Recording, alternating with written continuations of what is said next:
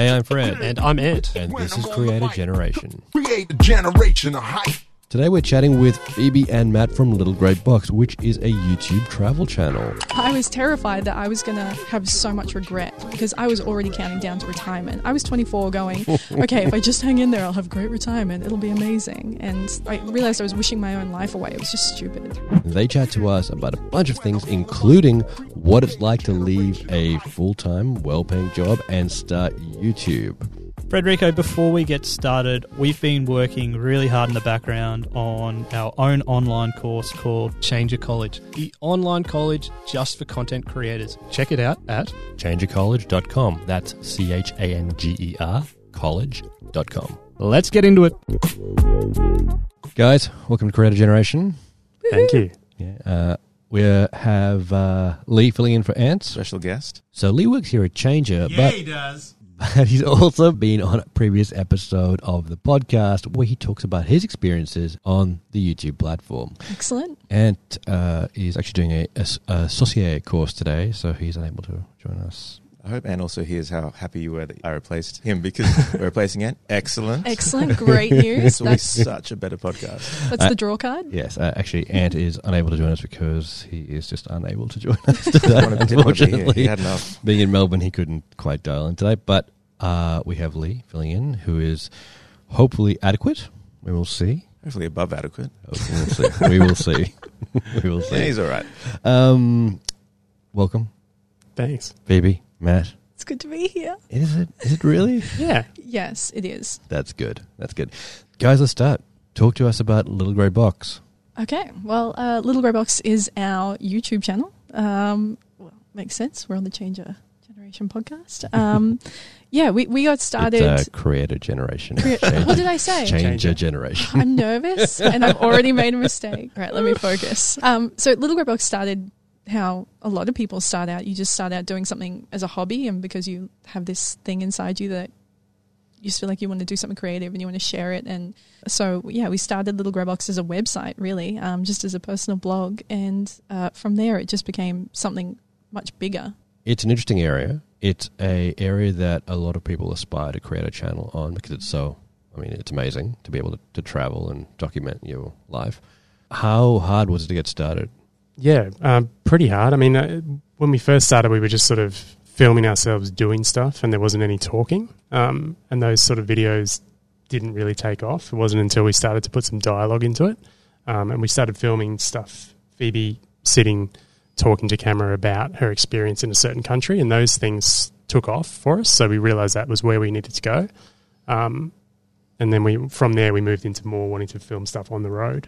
Yeah. I would say it's still really hard. It's not like our platforms are still so big that when big brands think of working with somebody, they immediately think of us. That's not it at all. We're still trying to get a foothold in the travel industry. It's so heavily saturated. There are so many travel creators and so much crossover too. Like a lot of people in fashion and beauty that end up working with travel clients because they have such a big following already. And a big part of it for us has been about repeat clients, just managing somehow to have a really good quality client see us, and then we work our butts off for them and try and exceed their expectations, and then they come back to us. And that's really how it's sustainable while we wait for things to build. Let's talk about the beginning. Like, what were you doing in life before you decided to do YouTube? We were just regular people. I had been working for the Queensland government for a long time, and then I took time off for us to move to London. And really, the whole purpose of moving to London was that we were both just miserable. We both just felt like something's not right in our lives. We are not fulfilled. We don't feel happy within ourselves, you know, and we had no reason not to. We had these great jobs, secure jobs, great income, great apartment. We'd gotten engaged. Like, we were in such a good place in our lives, and to still not feel happy and know that it's not each other or, you know, it's something deeper within yourself. And we went to London. We started Little Grey Box there. Yeah, the joy you get from even just doing that creative stuff, even just for a little bit, it was so motivating and inspiring, and it just felt right. It was like, I need to do that more.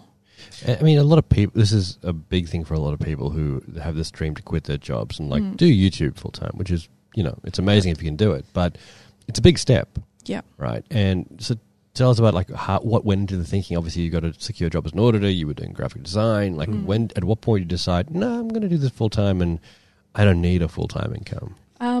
It was me who did it, and I was not fearless. People say that. They're like, oh, you're so brave. Like, how did you do that? And no. I was terrified that I was going to look back on my life and have so much regret because I was already counting down to retirement. I was 24 going, okay, if I just hang in there, I'll have great retirement. It'll be amazing. And I realized I was wishing my own life away. It was just stupid. It's a pretty relatable thing because I think a lot of people have these passions and they're working a job just to make money. And, you know, I think it is super scary to say, look, I want to follow I've got a purpose. Yeah. I'm not fulfilling that purpose in this role. I'm just working for a paycheck. Exactly. And, you know, you obviously love travel, but both of you. Mm. What made you think, no, I want to actually go into YouTube and make that the career? For me personally, it was this feeling that I get when we're doing this stuff, when we're filming the videos, it's not just something we're doing. It feels amazing. It sounds so cheesy, but it feels like it's my life purpose. When I'm doing that, have you ever heard of that thing he told me about? Is it Flow? Yeah. Who's the guy? Csikszentmihalyi. Flow. It's like when you lose all sense of time and you are just so present and in the moment because you are just having a blinder. That's how I feel when we're making those videos. So it wasn't even so much about, oh, we should do YouTube. It was like, this is the right thing to do. How do we do this? And it's YouTube. Mm. Yeah. And you started with the old dabble. The old, you got sort of still in a little bit of your old job and then you started dabbling here. Yeah. It's actually a really common way to do it. It's probably the safest way to do it as well. Yeah. There are people who just think, oh, I'm just going to jump straight into it, and that can be a little bit tricky. Yeah. Because we are all human. We all have to earn some sort of living. Yeah. And, I mean, that's obviously, that's quite hard, obviously. You're investing in your dream effectively, right? Mm. It's like, you know, anyone who starts a new company or starts a new business, they have to invest in that. But, you know, you have to want to scale that pretty quickly in order to make it sustainable, right? Yeah, it's taking longer than we thought, to be honest. At this point, we're still not where we want to be, and it's taking time, but it's something we love to do, so it doesn't feel like we're wasting time. We're just working towards a goal that we really want to do. So that is something that really comes across a lot with the YouTubers we work with, is they love what they do so much, it doesn't matter as much if they're not earning a lot of money. Absolutely. Like we wake up every day feeling like I'm doing what I'm supposed to be doing with my life. And what about the rest of your friends? What did they think when you said, this is what we're doing? To be honest, when I told people that I was going to quit my job, everybody said, don't do that. I think you said, are you sure about that? Yeah. He trusts me implicitly. He was like, I will support you endlessly. If that's what you want to do, absolutely do it, but I'm terrified. But my mum was like, don't do that. Don't do that. Our friends were like, are you sure? His sister and her husband were like, oh, guys, I don't know about this. So, yeah, but I'm very stubborn. And when people say, oh, you shouldn't do that, I'm like, actually, you're wrong, because I know that this is the right thing to do and I'm going to do it. I'm going to prove you wrong.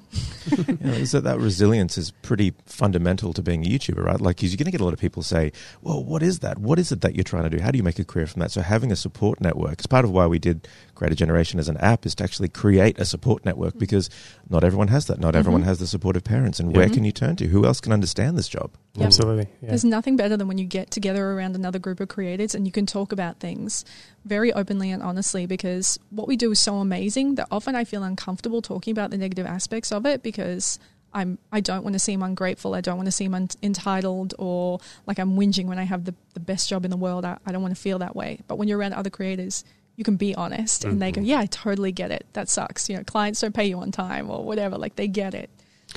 Okay, so tell us, how did it go from being something that you had to self-fund predominantly to something that actually started moving under its own inertia?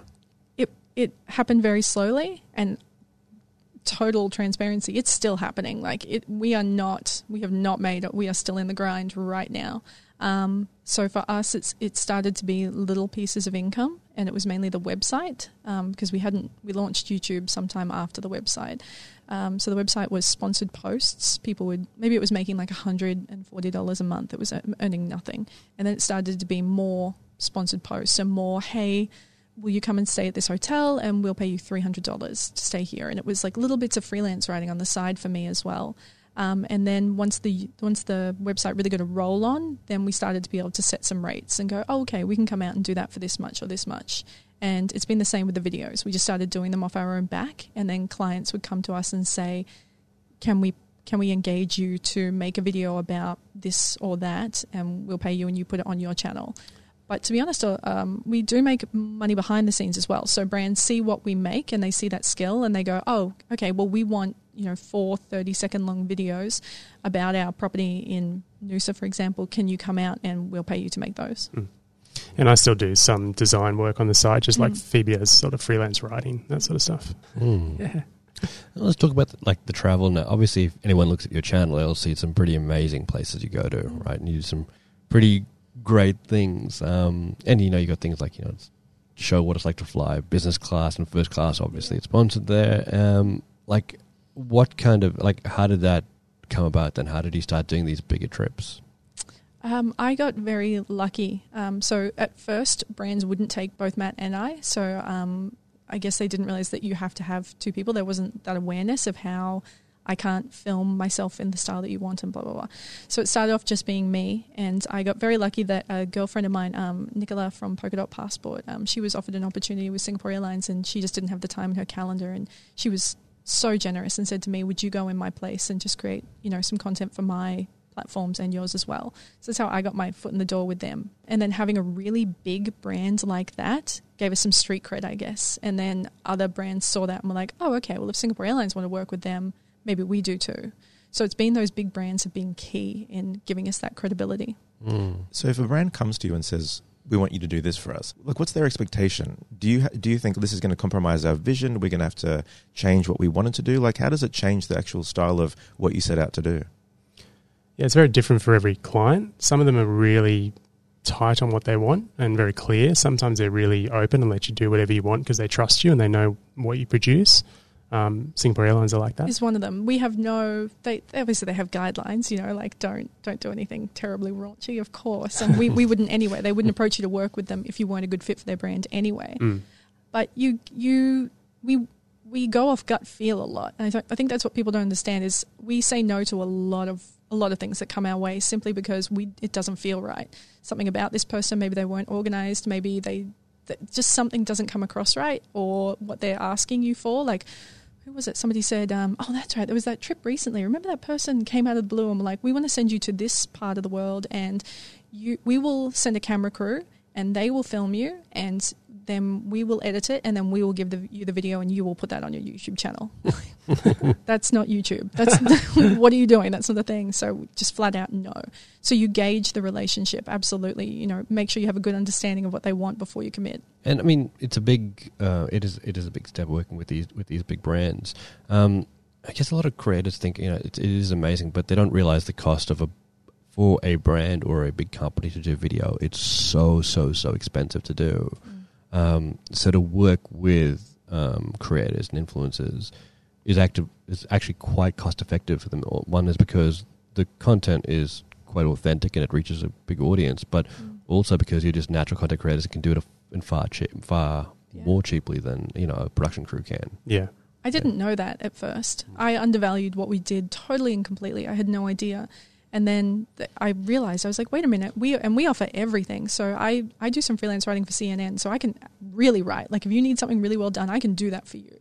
Matt puts together these incredible videos. You know, I'm happy to be in front of the camera. We can take great photographs. We can do everything you want to do with 1 2-person team. And I didn't really realize the value of that. But it is, and we can price it so well for them that, yeah, it's insane that more brands don't work with creators because they're so talented. There's so many people out there who are so good at what they do and they price it better than really big production companies. Why do you think brands don't want to work with creators that much, or they don't work with them as much as they should? I'd say it's probably that they're scared that they won't deliver what they say they're going to deliver.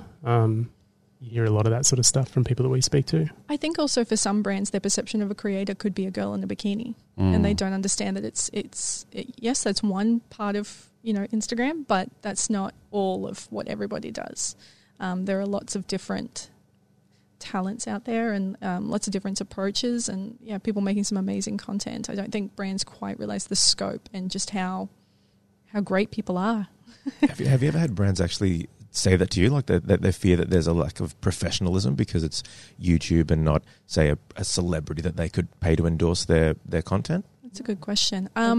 Not to my face. No, yeah, I can't think of any instances. I've heard it from journalists. So when we've been the only kind of new media and lots of surrounded by lots of traditional media, I've heard them say, I've been on trips with Instagrammers and my opinion of them is low because all this person did was sit by the pool in a bikini while I was out chasing down a story. And I understand their point of view. I can see their point of view. It is interesting because I think a lot of brands, especially people who don't understand the space, really think of, they lump all creators and influencers together. Yes. And, you know, there are influencers on, you know, Instagram, for example, and it is more photo-based than it is, you know, maybe a little bit more about looks than it is about anything else, compared to other creators on YouTube and even on Instagram who have to work a lot harder to create the content they do, but they still get all sort of lumped together because of that lack of knowledge. Yeah. But in the end, it comes down to the value, right? The value you're providing is something that they can see in the end, and then also their audiences can see as well. Mm. Yeah. Mm. I do want to say, though, no shade at girls in bikinis. Because I understand, like, even to get photographs, a lot goes into it. You know, it's not as simple as just take a photo. Like, a lot goes into it. And that's just one aspect of that person's business. I know now myself that there's so much behind running, you know, your own small business. So I don't hate me online. Yeah, you work with what you've got. Yeah, exactly. But I mean, just want to talk about, obviously you were saying, you know, you both do different roles. Like, you know, you work on the production side, you work in front of the camera. What's that like as a dynamic between the two of you? I mean, you're a husband and wife team. Like, one, how does that affect your relationship? And two, what's it like to have someone to like to help that dependability there? Yeah, it's we enjoy it. I mean, we do have fights, and we do. It is difficult at times. I spend a lot of time editing, probably more than I should. I think I'd say I spend a lot of time fighting. Yeah. Well, I'm wondering, have you ever done a video where you think we should just put a compilation of our fights in? Like, really? We did. Well, we cut the fight out, like, in Canada. I was so excited. I had, like, been to this amazing waterfall, and the person that took me there had, like, blindfolded me and then taken the blindfold off to this amazing view, and I was like, I'm going to do the same thing for Matt. I'll film it.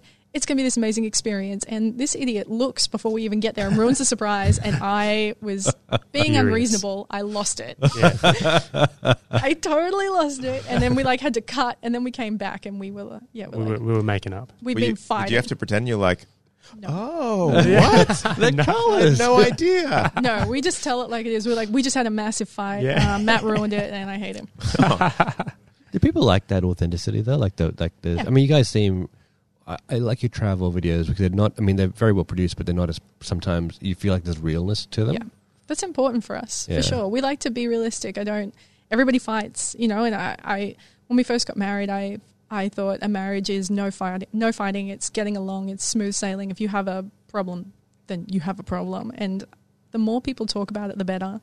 I was very worried when Matt and I got married. I was very concerned. Very concerned with our choices. I was upset with my life choices. No. I was so stressed. I was like, what's this going to do? We're going to be living together, working together. We're in a relationship. We're going to fight nonstop. Like, what is this going to be? I thought this is going to make or break us. And to be really honest, I kept Matt kind of at a distance because I was like, if the work goes down, I don't want our relationship to go down with it. Like, I'll just keep those two things separate, and our business struggled. So when I let my guard down and we started working together better, and we were fully in it 100% together, like ride or die. If this thing's going down, I'm going down with you. Things got a lot better.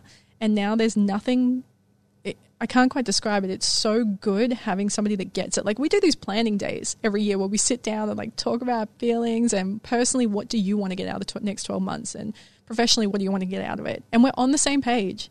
We have shared goals. Like, I know what's important to him. And if he's up editing, like, I can empathize. I'm like, yeah, I get it. That's rough. Like, you support each other in such a deep way and you have these shared goals. What do you do when he's up editing and you're not in front of the camera? I sleep. She watches Netflix.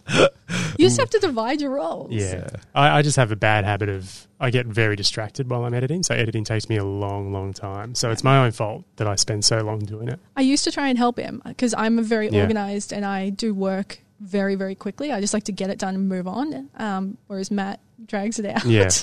So I tried to help him. I was like, okay, I'm really good at being organized. I should organize him and help him. And he would stick to it for like a week and then drop it. And then I was like, I can't control this man. Like, if that's his workflow, that's his workflow. Like, let him have at it. And if he has a problem with it, it'll get so bad that he'll change. Yeah. It's, speaking of workflows, and obviously you guys have found a working relationship, which is obviously, you can clearly see comes out in the videos, which is great. Have you ever worked with anyone else, though? And has anyone else ever disrupted that? Have you ever, like you said before, that you wanted a production team, wanted to take you to X place and do it all for you. Have you ever had to work with anyone else to create content?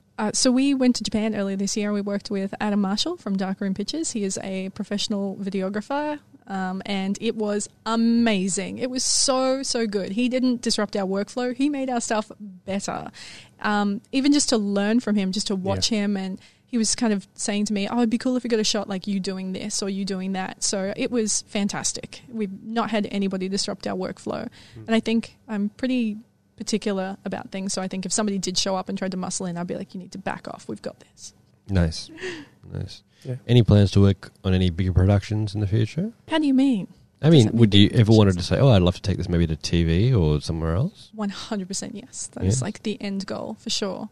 I don't know. Yeah, I'm a hack when it comes to what I do, so I would love to, like, I learned a lot from Adam in that period in January. I'd learn heaps from him, but I'd love to learn more. Like, I really want to work with somebody else to see how they do things, because sometimes I look at videos that we've done a year ago and I just cringe and I just go, oh my God, that's the worst audio I've ever heard in my life. That's the worst framing I've ever seen. So yeah, it's a really interesting area, because so much of so many YouTubers and so much of what has been learned on YouTube is because they teach themselves, right?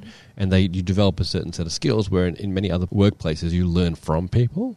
Whereas, you know, YouTube can be an isolating experience, and, you know, you don't always learn their skills, and what you do learn, you often learn from YouTube directly. Yeah. You know, so it's interesting working with people and developing those skills faster, isn't it? Yeah, definitely. It is. We were actually talking about this just 2 nights ago, and we were talking about the incubator that we did with you guys, about how knowledge kind of has been the key to motivation for us, because we found it hard to stick to a YouTube schedule. We found it hard to be consistent, and when you aren't getting growth, it's very demotivating. And I guess we didn't have the tools to help ourselves and to do better and to move in the direction we wanted. And then we did the incubator, and so much knowledge. It was incredible, and it was so motivating, because you don't have to focus on the numbers anymore. It's not so much like, oh, I'm never, you know, I have 100 subscribers, how am I ever going to make it to 1 million? It's like, all I have to do is follow this process every week, or however long you put your videos up. And it's really been, that was a game changer for us. I'm interested to know that, actually, because, you know, there's always milestones in someone's career. So what were the milestones from when you started to now? And then what do you, you know, you mentioned planning, annual planning sessions, but what does the actual career trajectory look like? That's a good question. It's a great question. It's a very, very, very, maybe the best question anyone's ever heard. Poorly worded question. Wow. The milestones were it definitely wasn't subscriber numbers, because that was going up very, very slowly. It was more opportunities. It was that we would get a real boost when we would get asked to make a video for a client, or we would get paid to do it, or even to have them see our video and ask us to make videos behind the scenes for them. It was validation more than anything, because there hasn't been huge paydays or big subscriber number jumps for us. So they've been, different. Yeah. They've looked a bit different, the milestones. There was a couple of videos we got asked to make. One was from TripAdvisor, I think. Remember that one? That was like a big stepping stone for us. Yeah. We're like, wow, there's value in what we're doing here. And then there was other clients wanting us to review some products that were travel based. That was another time we went, oh wow, that's a step. You know, we're actually getting somewhere here. So yeah, the reason it's an interesting question is because a lot of YouTubers, when they get into it, they don't have any strategy. You know, it's just about, like, often the first thing is like, how can I get more subscribers? Yeah. That's just what it is. Yeah. And when you think about that, it's kind of crazy, because subscribers don't necessarily equate to success. As any established YouTuber has now got, it's like, oh, it's not just about subscribers. There's so many other things that are involved in it. But, you know, we look at all the forums and we see what people are asking, and it's all, oh, I've got more subscribers. But you know what? You know, some people subscribe to like 200 or 300 channels. Yeah. You know, it's not about that. It's about, there's so much more involved in that. It's about developing, you know, an engagement strategy and a growth strategy, and determining what those milestones are that make sense in the overall scheme of things. Yeah, we definitely saw a big uptick once we started building a community, once we started talking back to the people that were commenting on videos. At first we were a bit scared, I think. Yeah. We just weren't, or we didn't want to give it the time because we just didn't want to let people in, I guess, maybe. And not everybody's nice. So yeah. You think, who am I letting in here? And if I let this person into my kind of personal space and I engage with them, you know, am I going to get my feelings hurt? Am I going to be embarrassed? Are they going to turn around and make me feel bad about myself? So I was definitely keeping people at a distance. But once you kind of surrender to the process and still look out for yourself, but really become involved and really, like I used to hear people say that, foster a community, and I'd be like, oh, boring, like why would I do that? No, that's really what you have to do, yeah. And it has to be your community. Once you start doing it, it feels a certain way. I can't really describe it. And there's actually some really great people. We really like a lot of the people that follow our videos. Yeah. We really like them. I feel like friends now, actually. And even some of the people that criticise us, often when they criticise, it's coming across the wrong way, and you might respond back to it, and they're really nice, and you're like, that was lost in translation. That comment, their first comment they put down was actually a nice comment. What are they criticising? Ah, could be anything. It could be something that Phoebe said. It could be if she talks too much, or the sharks in New Zealand, perhaps. Yeah, exactly. Oh my gosh, calm down. Yeah. You have to. I laughed when I saw that. Can you give the people some context to what we're talking about here? Oh, so I made a YouTube video, and I was giving people travel tips about New Zealand, and I said, oh, it's great because there's no predators. Like, there's no snakes, there's no bears, there's no sharks, and in my mind, I was thinking of the lakes because I've never gone swimming in the coast of New Zealand. So I was thinking of specifically Lake Wanaka. I didn't say that. And I got roasted alive. Like, sharks, you're in for a surprise. What an idiot. Yeah. Like, oh, no. It's so frustrating. All the South African videos, when we went to South Africa to Johannesburg, we... there are no animals in South Africa. Yeah. What I meant, there's no animals in the buildings in the middle of the city. Working computers, driving cars. Yes, that's where there are no animals. Oh my gosh. It drives me insane too because I'm very hard on myself and I'm a perfectionist. So then I get really, like I get caught in my head. I get like frozen because I'm like, I need to think of everything and say it perfectly. And on the flip side, it's like, that's unreasonable. You cannot. Somebody is always going to interpret something that you say wrong. They're always going to hear what you say a different way. You can't be perfect. So what did you do in South Africa? What happened there? I was just going to say a lot of the South African videos that we put together, we had a really great time there. We had a guide with us the whole time, so we felt quite safe, and we understand South Africa can have its dangerous parts and stuff. But the comment sections of those videos are just insane. Like if you go and read some of the comments in there, it's pretty full on. It's out of control, and it's unreasonable stuff. People are like, you know, you're lucky you didn't get you were with a guide. If you weren't with a guide, you would have gotten raped, you dumb bitch. And it's like, well, I was with a guide. So are you suggesting that I tell people to go over there and not go with a guide? Is that not the right thing to do? Like, they're unreasonable. Yeah. Have you ever thought about switching comments off? Well, yeah, I did think about it for that video just because it was upsetting at the time. But it happens so often now that it just water off the duck's back. Yeah, it's also not really about you. Yeah. As long as somebody doesn't say something really bad, and we had to step up our, what are those filters called? You put words in and it catches words. Yeah. Filters. It makes me You got it. Yeah. I'm having a blinder today. Should have had more coffees. Yeah.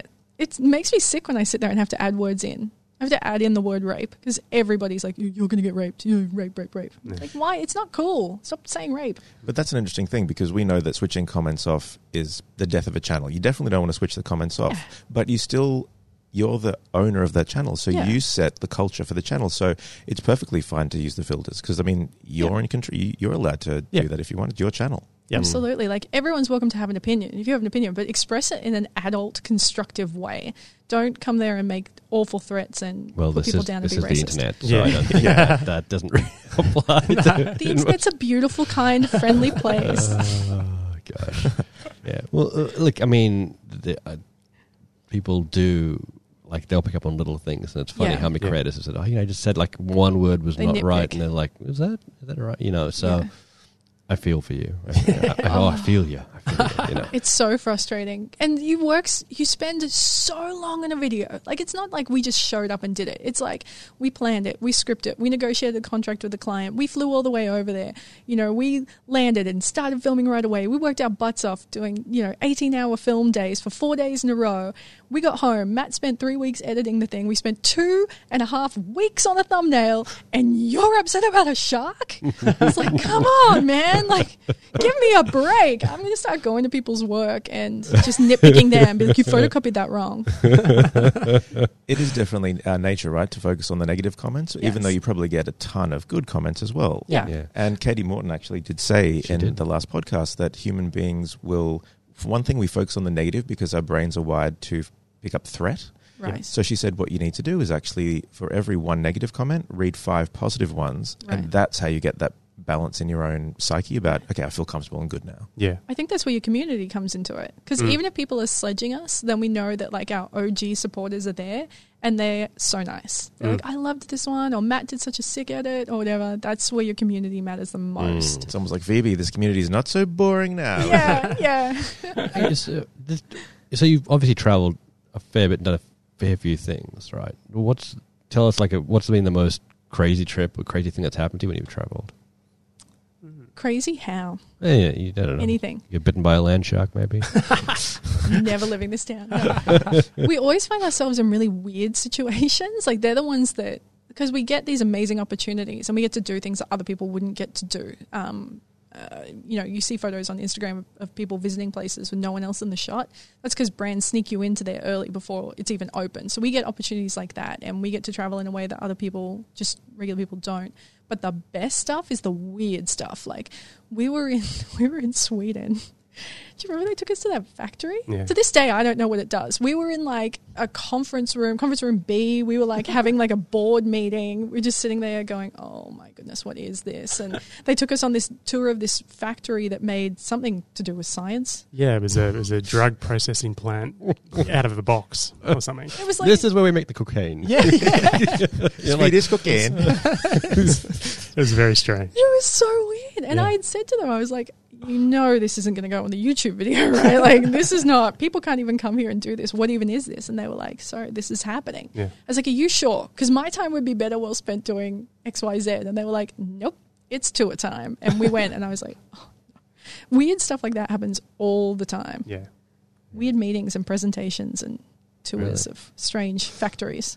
Any strange encounters while you're overseas in a different culture where you sort of had that culture shock? Oh, that's a good question. Yeah. I feel like it happened recently. Is that what you're looking for, though? Because if you're saying we're going to do a video in, say, Thailand, which I know you've done some of those videos, and it's something that people should know about, and you think this is actually a really important thing. If people go to Thailand, be aware of this. Yes, absolutely. For example, that there are sharks in New Zealand. Land sharks will follow you from New Zealand to Thailand. Did you make the cultural faux pas? Like, I didn't realize there were sharks around New Zealand. Everyone's going to think now, like, New Zealand's infested with sharks. Yeah.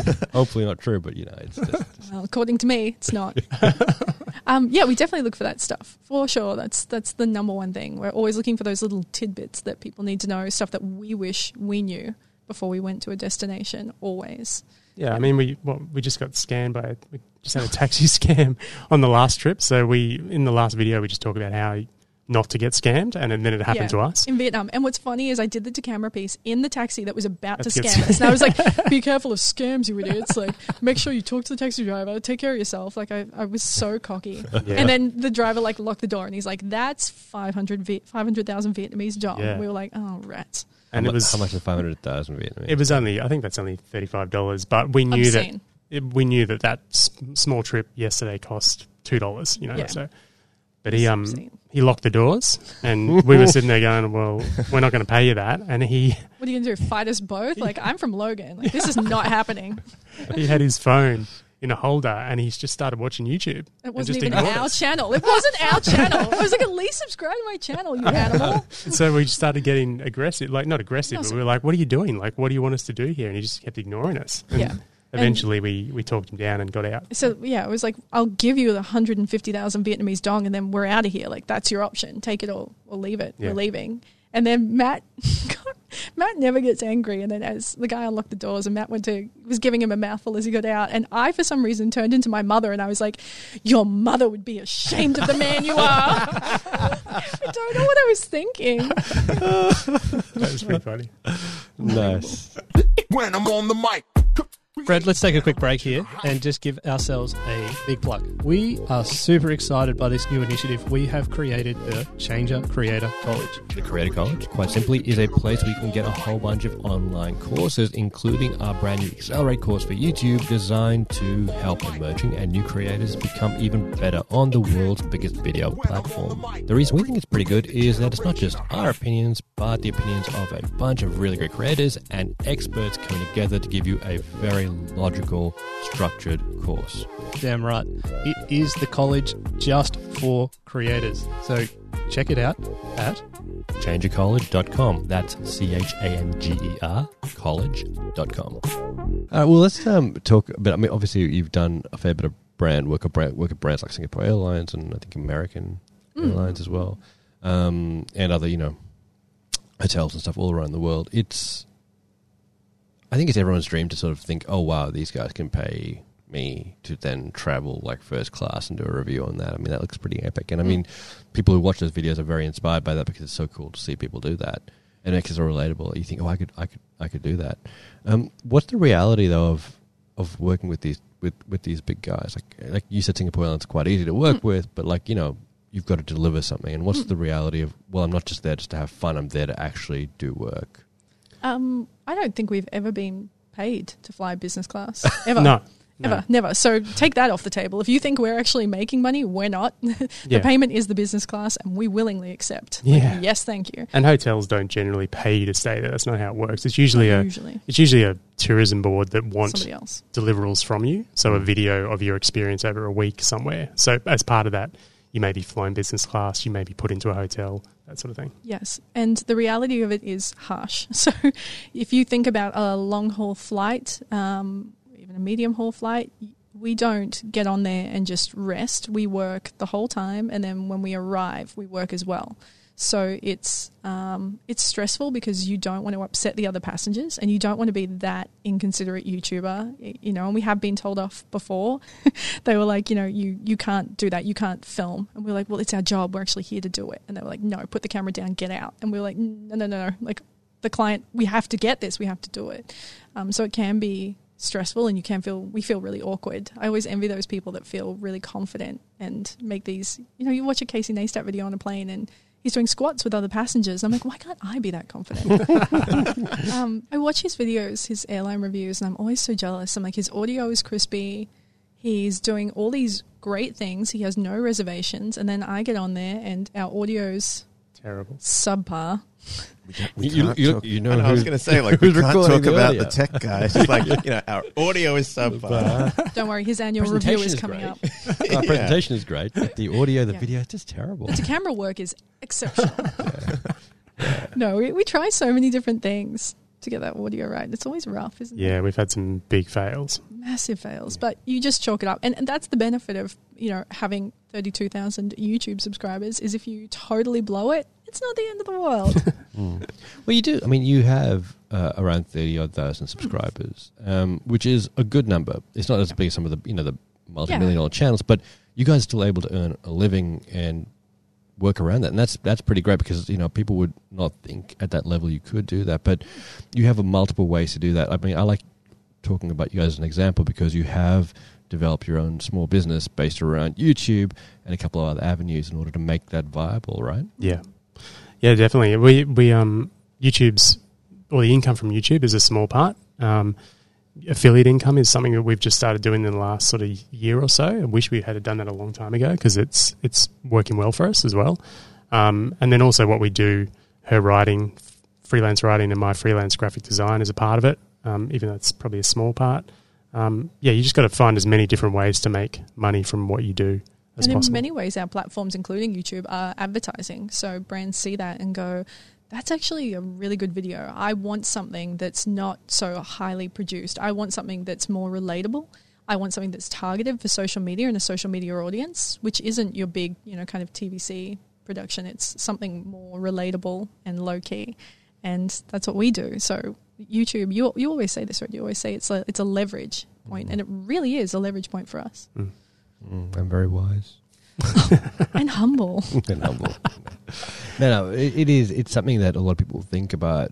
Is a lot of creators are like, I want to get that YouTube ad revenue, And when you make that your sole focus, that's going to put you in a dangerous place because, you know, it could change. And there are lots of factors, not just what YouTube do, but what the environment does that can change that. So spreading that income base is important. And you guys did that early, which is obviously going to put you in good stead as you go forward. Yeah. And as you can see, like you said, you have 30,000 subscribers, but you still have, you know, you earn a living from it and you do what you love doing. And you get to travel to amazing places and do cool stuff and hang out with each other and fight in public and talk about land sharks. And that's amazing, right? It's fantastic. Yeah. It's actually a really good point, though, because success... Fighting point? That the shark fight. If you could fight a land shark, that would be awesome. That would be that's a viral video right there. But I was just thinking about success and how success is different for everyone, right? Yes. So it's, what does that look like for you? Like what? Yeah, well, I mean, from what we get to do in terms of where we get to travel, we would have spent all our money on doing that anyway. So we see that as a success for us. We get to do what we want to do with our lives, and we take a pay cut to do it. But essentially, it's money we would have spent to do it anyway. Do you know what I mean? If that makes sense. I think the idea of success is interesting, and it's something we've grappled with because for a long time there, I mentioned our planning strategy meetings. For a long time there, we would get to the end of each year and go, okay, next year's our year. And the truth was that the next year, nothing big happened. There was this slow, steady growth. Sure, maybe we earned a little bit money and things are a little bit easier, but there has never been a breakthrough moment for us. People ask that. They go, what's been your defining breakthrough? It hasn't happened. We have it for us. It has been a grind, and it is still a grind right now. And it's only been in the last couple of months that we both kind of taken a step back and gone, okay, it's a grind for us, and that's okay. And this is what success looks like for us. And we are so grateful for it because we have something bigger. This isn't just about getting to a number. This isn't about earning a certain amount of money. This is about doing something with your life that you are meant to do with your life. It's about having a meaning, fulfillment, all of that kind of stuff. So when you say next year is going to be our year to make it, what is that? What is the vision that you're trying to make? What is it? Yeah, what is it? For us, it's a good question because it's not really a number of subscribers, and I do think it's silly to work personally for me. I think it's silly for me to focus on a specific number of subscribers, but success would be not having to worry financially would be amazing because we still do. We still have to – we just can't, you know, fly wherever. We don't take holidays. We work when we travel, we don't take a holiday. So it would be nice to have that financial freedom, and really it would be awesome to have more freedom to do what we want to do, to be able to pick and choose our destinations. I think that's why a TV show really appeals, to have more financial support, to make what we do even better, to have somebody like an Adam Marshall help us would be incredible. Just take your content to the next level. But I will say after doing the incubator, you guys said something that kind of stuck with me. You talked about how when you work in the television space, there is a loss of control, and I don't like that. So I have always thought TV would be amazing, and that is in my mind, but I think I'm a bit more kind of open to this will be what it's meant to be because I don't want to lose that creative control. I love that about YouTube. We do whatever we want. It's great. It is. It is hard work, and you hit the nail on the head there when you said it. It is a grind, and it's very, very, very, very, very rare you have a YouTuber that just breaks through and successful straight away. It is an enormous, enormous amount of work. Even when Ninja was saying, we were talking about this the other day, Ninja was saying it as a gaming creator, how much content he had to make first. That's it. You just got to keep doing it, and eventually, if you get that strategy right and you keep working at it, it does pay off. But it takes a lot of time. Yeah. And that's why passion is so important, right? You've got to do something you're passionate about, otherwise you'll hate the whole thing. Yeah, it's not sustainable because there are days when you just think, I cannot keep doing this. I cannot keep, going to the grocery store and being like, how much money do I spend on groceries? Like, I just need to walk into Woolworths like a boss and buy everything. Like, how long can I keep grinding like this for? But when you love it, you just do. You just go, no, it's worth it. Yeah. Back to Aldi. Does the fact that you're doing... no shade on Aldi. I love Aldi. Aldi's a wonderful store. Their hummus is the best. Brought to you by Aldi. And Woolworths. You already correct. But I'm just wondering, I mean, because travel is work now, does it ruin some of the idea of traveling for fun? Like, yes, we can't. Yeah, we tried. We tried to take a holiday. It was awful. Stay home for fun. You sit in the couch quietly. We do. It was so boring. We're joking. We do. We tried to take a holiday, and we were like, okay, cameras down, equipment down, no shop talk. We're just going to go to the beach, and we're not going to take any photos or film anything about it. We both laid on the beach for 5 minutes like, I'm bored. Do you want to get a camera? Yeah, all right. I just imagine Matt sweating away. He's like, I gotta film something. Matt's just like continually doing this with his hands, like trying to put a camera to his face. There's nothing there. You can't help it, right? Once you start seeing the world through those eyes, you're like, oh, you know, it'd be great if I scrambled up on those rocks down there and then you shot through this palm tree. Like, you just think that way. So now we do it differently, and we realize that for us to take a holiday, it really is at home, which sounds so lame, but we just took a week off. I tried to take a week off. I had a client and I was like, I need that money. I have to say yes. But Matt took a week off and just lounged around the house for a whole week, you know, potted around the garden, that kind of stuff. It's great. It's great. You need that time to have downtime, decompress. And traveling for us is now synonymous with work. So that's not how it works. What's next then? What's the next big trip? Oh, we have a really good one. Are you ready? We are going to South USA. We're going with guys at Intrepid Travel and the tourism board there, so Travel South USA.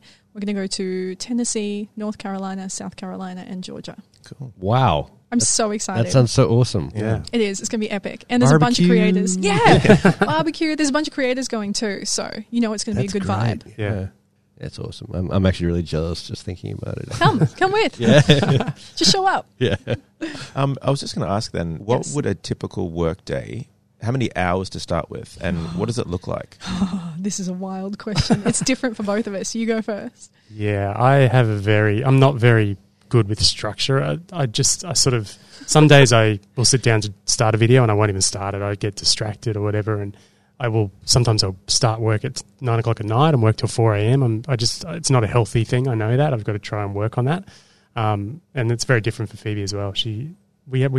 I can't help but laugh. It's so funny. Because you have this idea when you quit your job about what working from home will be like, and it's totally different. Like, Matt's a night owl. I will only work during when the sun's up. I can't work at night. I don't have it in me. I'm not like that. But I will, if I have a really tight deadline, I will just glue myself to my desk. Otherwise, I kind of work in short, sharp bursts and do stuff around the house. So I might put on a load of laundry and then spend an hour writing and then go and make lunch and then spend 30 minutes writing and then go and do this and then spend another hour, you know, scripting or whatever. So it's different for both of us, and it's been hard. You know, you're used to going to an office where you show up at 9 and you leave at 5 and you do your work within that time and that's it, and you have to have it done or whatever. But it's fluid, and it's been hard figuring that out because you can work anytime during the day and over the weekends, and all that matters is you get your work done. It's been hard giving yourself that freedom to do that, if that makes sense. Because the frequency of your videos is every Friday. Yeah, once a week. Yeah. Mm. So when you say scripting, you're planning out that video? Yes, absolutely. Do you use a teleprompter? No. Okay. Off the cuff. Right. Yeah. Yeah, so I just will kind of read this, we'll script it. So we found that before we were doing that, it was I've never felt comfortable with vlogging. I don't like that. I want to talk about things that help other people or give them information or have some benefit to them. So by scripting it, then we research and we get that information and we make sure we build those key points in there. And it's just what we do. So you're working on that throughout the day. You're sleeping throughout the day. He's pretending to work. He's pretending to work. Snacking. Yeah. Eating a lot. No, I mean, I do other work, like graphic design clients and stuff, so I'm doing that stuff. I couldn't tell you what an average day is. It just changes day to day. Yeah, okay. And I know I've got a lot of ways I need to get better at time management. So you always get the video done, though. I do, say yeah. I work much better under pressure. So if it's coming to the time of the week where I need to get it done, I get it done. And you said there's no structure, so it's not like you say we have to have the script written by this date, we have to have the first edit done by this date, post done by this date. No. Okay. No. Just the script has to be, I just script in the lead up, so I'm scripting now for the USA trip. So I'm just doing a bit every day, or if I've got a real roll on, I'll spend longer doing it. And then, we'll be ready to go by the time we leave. But you're not traveling every week, are you? No. So how do you create content weekly when you're only traveling? How many times throughout the year would you travel? Maybe once a month. Okay, so 12 times a year, but 52 videos a year. Yes. So how do you plan that out? Yeah, so to fill the gaps, we've been trying to do live videos, sometimes on location, and sometimes they're hit and miss, sometimes they're good and sometimes they're bad. Then we'll do other videos where we take content from the website and turn that into a video. Actually, let's use the USA trip as a good example, because it is a good one. So we already have the itinerary, so I go through it and break it down based on time and activities. So I'll look at what they've got and I'll go, all right, we're going to be in Tennessee for 2 nights. Is that long enough to make a video, a good quality 20-minute length video? Yes. Okay, let's do that. Then we'll group North Carolina and South Carolina together, and then we'll make a Georgia video. Is that? Where did it go? Just for people listening, there is a land shark in here. Followed Phoebe to prove that they do exist. Why? Flew from New Zealand. Yeah. So we break them down, and that way we try and get as many videos as we can out of that trip to cover us for one when we're away traveling. And in addition to those on the road kind of travel videos, then we will do some to camera pieces at home where we condense just the information. So they're like our real travel tip videos. So out of this trip to USA, we might get about 4 or 5 videos. Yeah. Okay. And have you thought about the evolution of your videos? Because people have come to know what to expect when they come to your channel. Yeah, right. But you're also looking to see how you can expand. So what's the planning involved in how? What's the next level of your videos?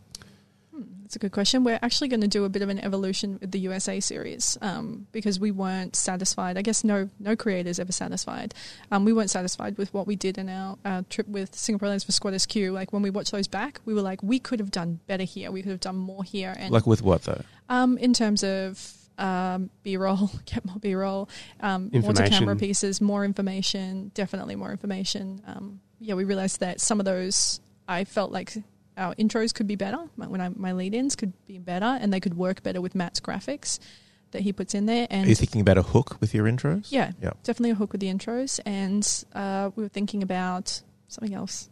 Just, basic... I realize that I don't put a lot of the basic information. So people ask us the same questions in the comments. They'll be like, what was the weather like? When was the time of your visit? How much did everything cost? Because for us, to be really upfront, we often don't pay for things. So we walk into a restaurant and the client's sorting out the bill. So often I have no idea how much something costs, and that's just ridiculous. And people want to know. So I have to now start to think about those things and go, make sure you get the costs, make sure you talk about that, make sure you give people that information because that's what they want. So we're going to step that up in the next round of videos.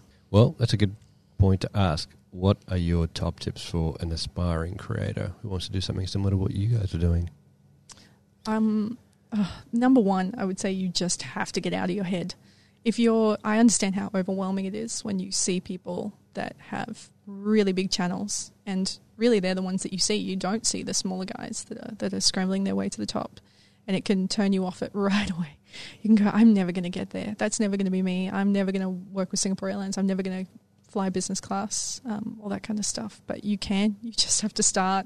And everything in your mind and your body tells you that you can't do it. And it's like, no, you're never going to get there. It's too hard. It's never going to happen. But you just have to do it. And you can follow everything and you can do everything right. There's no guarantees. It might take a year. It might take 12. So you have to be in it for the long haul. So you have to really be willing to play the mental long game. Great. Yeah. Matt? I'm trying to think of one. Work late at night? Yeah, no. I think a lot of what you guys taught us at Changer was huge for us before. We didn't know about that. We didn't know about the tagging. We were just tagging whatever we thought it might be. So getting that knowledge will help you prepare yourself better to at least have a chance of your videos being successful at what you want them to do. So make sure you take the time to learn that stuff before you start.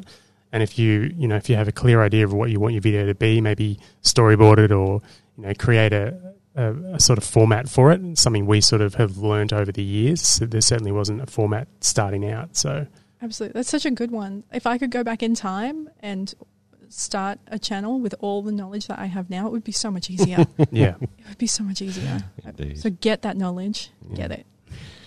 Well, guys, thank you so much for joining us. Thank you. Thank you for having us. We've learned a lot, and I really want to go travelling. Yes, come with us. Yeah, I will. I'm willingly. Okay, I'll just stay here and look after the office. Thanks, guys. Thank you. See ya. Phoebe, Matt, so very interesting. I am so inspired to travel. You have to check out their channel, Little Grey Box. They have a bunch of really great videos for destinations all over the world. And subscribe to this channel and check out the Creator Generation app. But until next time, see you later. Generation on the mic.